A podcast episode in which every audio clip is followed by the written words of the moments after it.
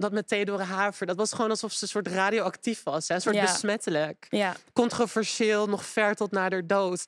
En ik merk dat ik daar wel dat ik het heel moeilijk vind om dat te accepteren. Dat wanneer ik zeg dat ik een vriendje wil, dat het stilvalt. Leg je 50 cent neer en wees welkom op het Vrouwentoilet. Voor Internationale Vrouwendag hebben we een speciale samenwerking met het Amsterdam Museum. Op basis van de tentoonstelling Panorama Amsterdam ga ik met verschillende vrouwen in gesprek om te kijken wat vrouw zijn nou betekent. Yes, everyone ready? Stilte. Ehm, we hebben hier Tammy Schoot. Hi. Hi, die is al een keer eerder bij ons geweest. Superleuk. En Yes. eigenlijk is nu de insteek om op basis van een object uit de voorstelling een mooi verhaal eigenlijk over jezelf te vertellen. Mhm. En het gaat minder om, ja, waar we het vorige keer over hadden, als heel veel activisme. En het gaat Mhm. meer over vrouw zijn.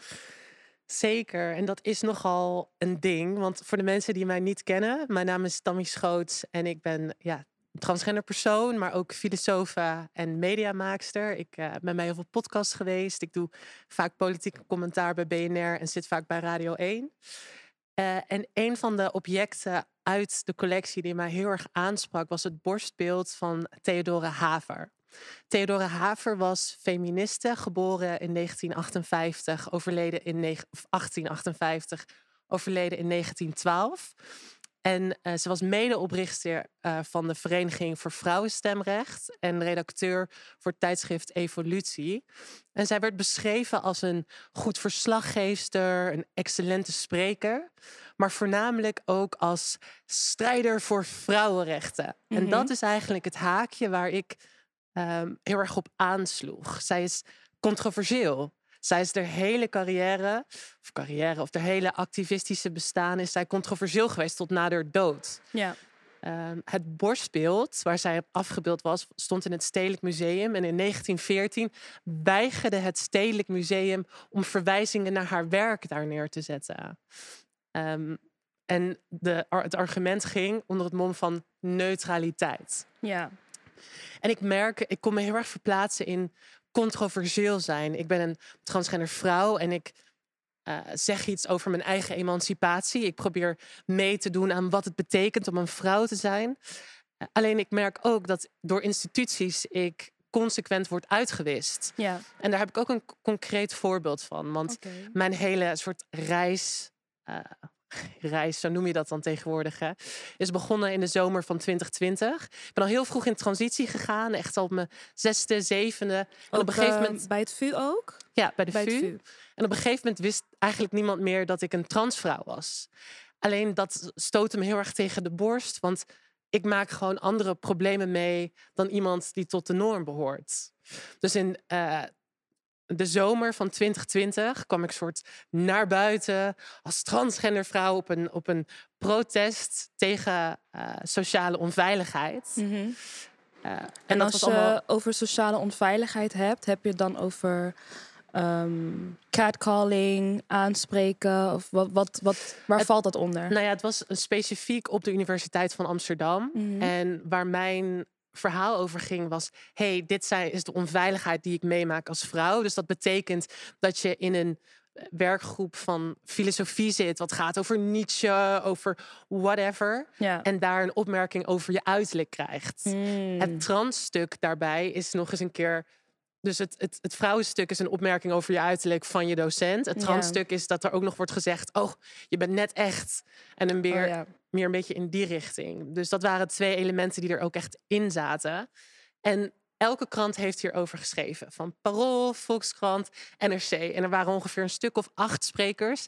Iedereen is genoemd, behalve ik. Oh, wauw. En dat was eigenlijk de eerste keer dat ik meemaakte... als iets uit mijn mond komt Ja. een verhaal over vrouwenemancipatie, dan doet het niet mee. En daarin herkende ik me heel erg in dat borstbeeld van Theodore Haver. Ja. Want ik dacht, ze is controversieel. Ze mag er staan, maar er wordt niet gezegd wat zij is Ja. en waar zij voor staat. Het mag, zeg maar, de, de, jij als persoon mag er zijn en je mag eh, meedoen. Maar het mag niet vereeuwigd worden. Het mag niet aankomen bij een groot publiek. Het mag niet een bepaalde waarde meeleveren eigenlijk. Dat is een beetje... Ja, en, en om daarop in te haken, vaak als ik iets zeg, dan wordt er wel vaak geaccepteerd, hè, dat is LHBTI Ja. of queer.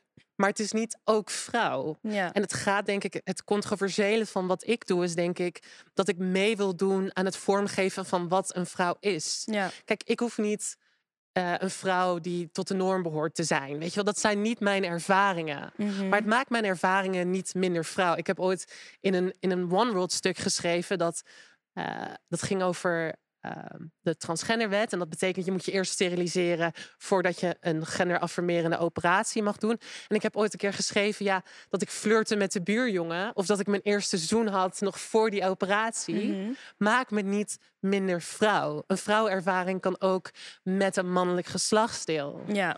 Omdat je je sowieso al zo voelde. Ja, en het is. En kijk, ik heb soms wel moeite met voelen. Want voelen klinkt, gaat een beetje zo richting dat keuzenarratief. Het is een soort ja.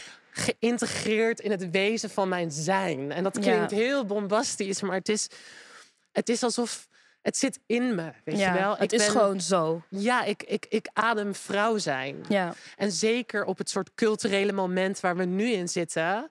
Kijk, en dat is denk ik ook een van de dingen met dat borstbeeld waar ik me heel erg in herkende. Kijk, ik ben wakker geworden twee, drie jaar geleden in een wereld waar groot in de krant stond. Achter elke transgender vrouw schuilt een verkrachter. Ja. Dus als het gaat over mijn feminisme, over mijn vrouw zijn, ben ik überhaupt nog aan het bewijzen dat ik een vrouw ben. Ben. Hè? De anti-transgender vrouwen, de turfs De turfs. worden ja. als feministe aangehaald en ik als een indringer. Ja. Dus ik merk ook wel dat ik heel veel moeite heb om te zeggen van... hé, hey, maar ik ben ook vrouw. Omdat ik het gevoel heb dat ik, dat ik een, een ruimte binnendring of zo. ja. Dat narratief krijgt voet aan de grond. En er heerst dus een bepaalde norm Mhm. eigenlijk. En dan, als je het dan in jouw geval hebt over de vrouwelijke norm die heerst, dan ben jij daar dus zeg maar een indringer in. Wat je dus eigenlijk Zo zegt. voelt het. Zo voelt het en zo wordt het ook erg in de media neergezet. Ja. Maar heb je dan ook het idee dat. ehm, hoe, hoe kan het voor jou.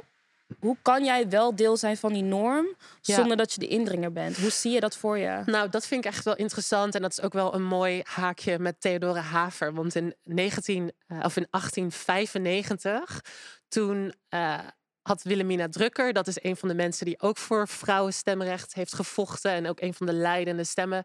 had eh, Theodore Haver aangedragen voor het Volksdagblad. Een van de eerste arbeiderskranten. Ja, En ze kreeg net zoveel stemmen als J. Roth, een man, Jacob Roth. Maar ze is het niet geworden. En wat ik daarmee probeer aan te geven is... we kunnen wel de hele tijd roepen... ja, transgender vrouwen zijn ook vrouwen. Maar het doet niet zoveel als ik niet mee mag bepalen... als ik niet ook aan de tafel zit en mag meebepalen... hoe we die tafel gaan inrichten. ja, Roepen transgender vrouwen zijn vrouwen... is een, een nagedachte. ja. Oh, we noemen het nog even, want het moet gezegd worden. Maar het betekent vervolgens niet dat ik aan die tafel zit ja. en meedoe met wat daar in dat blad komt. Dus het is, je bent alsnog niet om te roepen eigenlijk transgender vrouwen zijn vrouwen. Geef je dus aan dat je niet deel bent van de norm. Het, Een beetje. nou ja, het, het is, het is een, een exceptie aangeven. hè? Het is een, iets wat anders is. Ik denk wel dat het belangrijk is in sommige ruimtes. Hè, toch nog belangrijk om te zeggen, maar het is niet waar we heen willen gaan. Ja. En je ziet dat eigenlijk ook op moderne feministische platforms. En ik, ik weet dat ik hier mezelf echt ongelooflijk mee in de vingers ga snijden. Maar bijvoorbeeld een van de meest progressieve platforms, Damn Honey, eh, heeft twee keer een transvrouw van alle 90 à 100 afleveringen Ja, gehad. klopt. Twee keer, dat is echt ontzettend weinig. En als je gaat kijken, waar gaat het dan over? Gaat het niet over vrouw zijn, maar over trans zijn? Ja, Dus er is ook. Kijk, het probleem is ook een beetje. Niemand stelt jou ook ooit die vraag: wat betekent dat om vrouw te zijn? En ik weet, wij zijn ook hele goede vriendinnen. ja, En ik weet ook hoeveel frustratie je met mij hebt gehad van: ja, maar wat is jouw vrouw zijn dan? ja, En ik durf het maar niet te zeggen. ja, En ik weet het maar niet. ja. Het is. En dat is, dat is iets wat mezelf ook heel erg frustreert. Want ik heb alle negatieve dingen gehad. Hè? Ik word al gecatcalled vanaf mijn, mijn tiende, elfde. Maar Ja. ik kom in een wereld waarin ik dat niet mag zeggen, want dan dring ik een ruimte binnen. ja. Ik ben nooit een echte vrouw. En ik merk dat ik dat zelf ook heel erg ben gaan. Internaliseren. denken. Ja. En misschien is het kut om het nu weer te vragen, maar ik ga het gewoon alsnog doen. Wat, wat is dat vrouw zijn dan? Hoe, zeg maar, wel, zeg maar, sinds de vorige keer dat je bij Vrouwentoilet was en nu, Mhm. is er iets ja, tot je gekomen waarbij je denkt van, oh ja, ik ben nu wel onderweg om het in te vullen of nog steeds totaal niet? Nou, ik denk dat dat een hele goede vraag is. Want ik denk ook voor de mensen die me dan al een beetje volgen. Het is, een, het is waar ik in zit. Mhm. Ik ben daar, ik ben als een soort, weet je, om me heen aan het slaan. En eerst dacht ik, oh ja, het is een man. De manier hoe een man naar me kijkt. Weet je wel, je moet ook een beetje door die toxic stappen heen gaan. Ja. En ik denk dat ik neig naar, het is hoe ik me in de wereld beweeg. Ja. Weet je wel, ik, ik loop, vrouw zijn, dat zit, dat zit zo diep. Dat zit diep in me. Dat is, alles wat ik doe is vanuit een vrouw. Alleen, ik, ik vind het gewoon heel moeilijk om dat zo heel concreet te maken. En een hele kleine... Het is ook niet heel makkelijk om het klein te maken. En daarom hebben bijvoorbeeld ook meerdere sprekers vandaag en meerdere mensen Ja, die spreken over vrouw zijn en vrouwelijke ervaringen. Ehm, ik heb trouwens wel een mooi voorbeeld ook meegenomen. vertel. Eh, er is een heel mooi essay en het heet Fucking Like a Housewife. Sorry voor mijn taal, maar geschreven door Jamie Hood. En het punt wat ze daar maakt is, zegt... Is het oké en is het al emancipatie voor een transgender vrouw... om een soort giftige huisvrouw te worden... omdat dat al zo onbereikbaar is? Mhm. 95% weigert een transvrouw te daten. En Dat zeg ik heel vaak. Ja. Maar ik merk dat ik, ik ambieer gewoon, weet je wel, een leuke vriend, een, een hond, en een kind. Gewoon mensen die blij zijn om me te zien als ik thuis kom. Vroeger zei ik ook een koophuis, maar ik denk dat dat het meest controversiële is. Ik denk dat Ik denk- niemand dat zegt. Ik denk dat nu, dat is zeg maar waarschijnlijk een huurwoning. totaal niet meer bereikbaar voor, Nee, voor onze generatie. Dus ik denk Dus- dat die andere dingen sneller gebeuren. Dat is ook een beetje een soort de ironie dan, hè? In, in al mijn bijzonderheid als transpersoon toch heel normaal. En toch ja, het ambiëren van het alledaagse. ja, Ehm, en daar zit ook wel. Weet je, en dat is ook heel erg dat, dat met Theodore Haver. Dat was gewoon alsof ze een soort radioactief was. Hè? Een soort Ja. besmettelijk. ja, Controversieel, nog ver tot na de dood. En ik merk dat ik daar wel. Dat ik het heel moeilijk vind om dat te accepteren. Dat wanneer ik zeg dat ik een vriendje wil, dat het stilvalt. ja. Weet je, op die, op die kringverjaardag. Want dan Ja. denken mensen, oh, oh, weet je, oh, een Ja. vriendje, oh, is ze nou homo? Kaasplankje Of- gaat niet meer verder door. Het stopt gewoon. nou, maar dat is, dat is wel serieus zo. Aan de kersttafel, dan begint altijd hè, heel, heel tactisch met degene naast mij van... oh, heb Ja. je al een relatie? En het eindigt altijd net, zeg maar, wanneer ik aan de beurt ben. En ik hoop gewoon... Kijk, voor mij, dat dat soort hele kleine momentjes... dat ik daar niet bij hoef na te denken Ja. meer. Dat ik niet meer zo bewust door de wereld hoef te wandelen. Maar ergens is dat misschien ook wel een vrouwenervaring. Is, ik denk dat, dat de, de vraag naar validatie, dat dat- dat sowieso wel een beetje een vrouwenervaring is. En dat Mhm. je aan de ene kant niet mee bezig wil zijn of minder bewust mee bezig wil zijn. Maar aan de andere kant bevestigt dat toch elke keer weer iets van jezelf. Ja, en dat merk ik ook met dingen die ik doe. En als ik schrijf en dat het dan goed gaat, dat ik dan denk, oh ja, ik kan wel schrijven. Of als iemand me vraagt of Ja. over mijn mening over iets, dan denk ik ook vaak, oh ja, ik mag hier wel een mening over hebben. Dus je wordt toch wel een soort van constant gevalideerd. En complimentjes vallen ook altijd lekker. Ja, het is altijd fijn om te horen dat je het goed doet of dat je er leuk uitziet. Maar er is een soort van balans waar wij als vrouw elke keer in heen en weer gaan van, oké, is het ben ik alleen maar mooi of ben ik alleen maar bezig met mijn uiterlijk of ben ik ook gewoon een goed persoon en, en fijn om mee te zijn Ja. en dat soort dingen allemaal. En Ja. dat is vaak een beetje de uitdaging. Ja, precies. En ik denk waar het dan voor cis-vrouwen, voor cisgender vrouwen, dus vrouwen die zich identificeren met het geslacht waarmee ze geboren zijn, hè, dus mensen met een vagina, die laten we met poppen spelen, is het, oh ja, je hebt brede schouders, dus je bent minder vrouw. Maar Ja. ik merk voor mij is het iedere keer een indicatie van, oh, het is eigenlijk een man. Ja. Want ik heb niet soort een biologie die alles wat ik doe vrouw maakt. ja. Dus daardoor merk ik wel dat mijn identiteit als vrouw heel extern ligt. Het gaat Mm. over de sociale erkenning.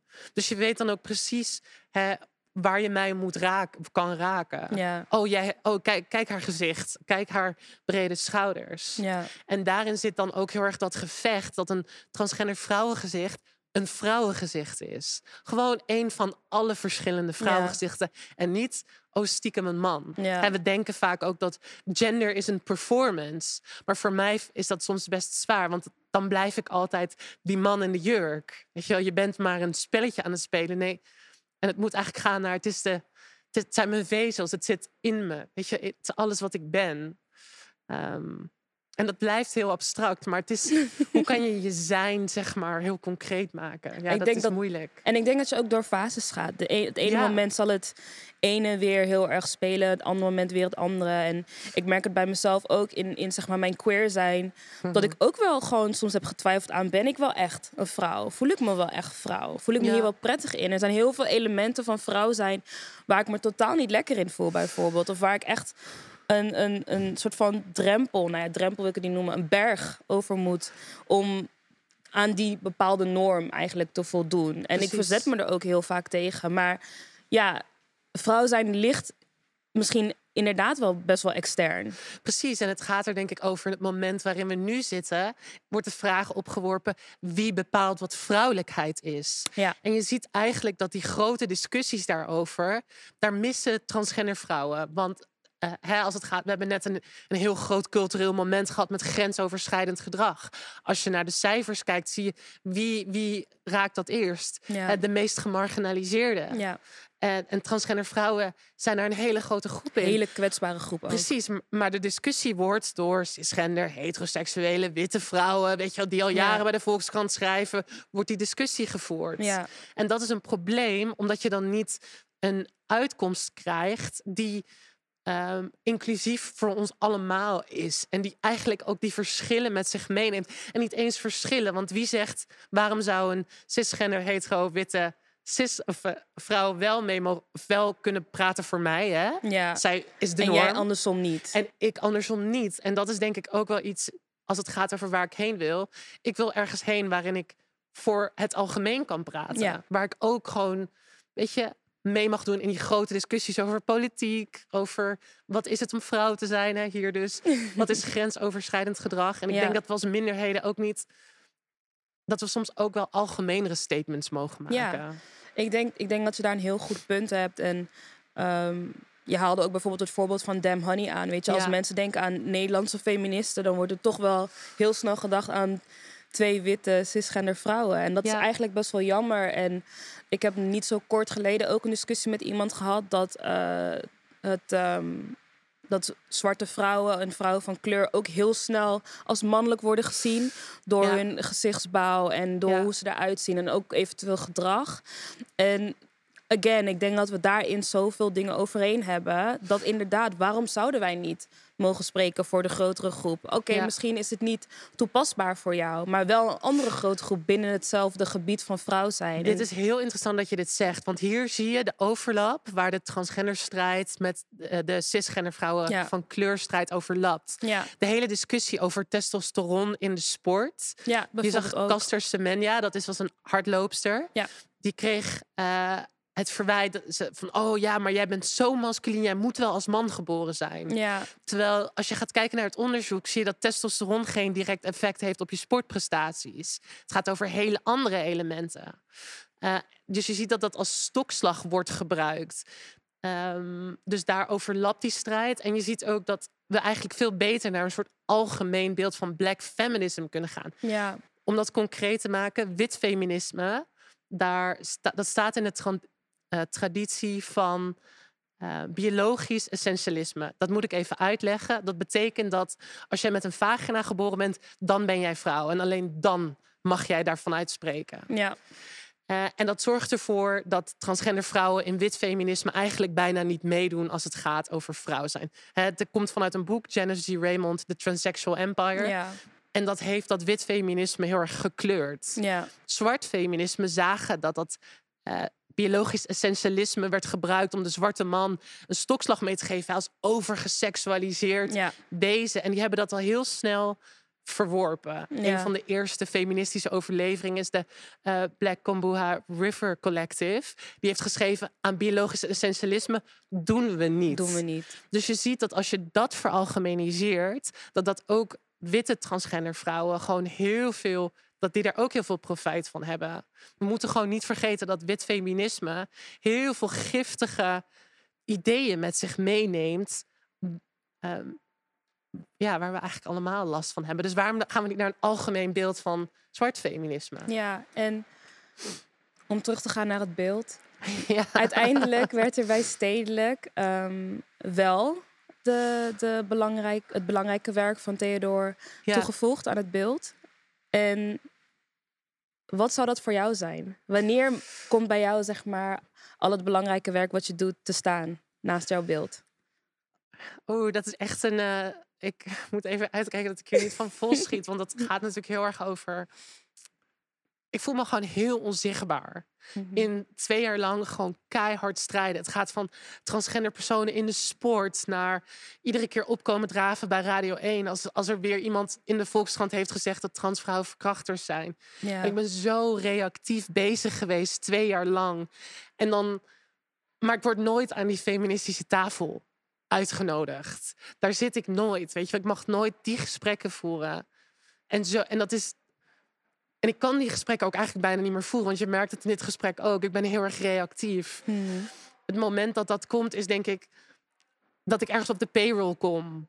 En dat klinkt heel dom, maar wanneer ik betaald word om mijn stem te kunnen verkondigen, is het we staan achter je en we steunen je. En niet de hele tijd, oh, dat ik denk, oh, ik ben te controversieel, dus Ja. ik ga maar niet. Gewoon niet meer reactief hoeven zijn eigenlijk. Dus gewoon je stem verkondigen op een platform waar je gewaardeerd wordt, waar je Ja. niet een uitzondering bent en waar ze je graag willen hebben en horen. Kijk, en als iemand, zo- Daan Borrel is een, is een Nederlands feministe, die schrijft betaald voor de Volkskrant, Milou Delen.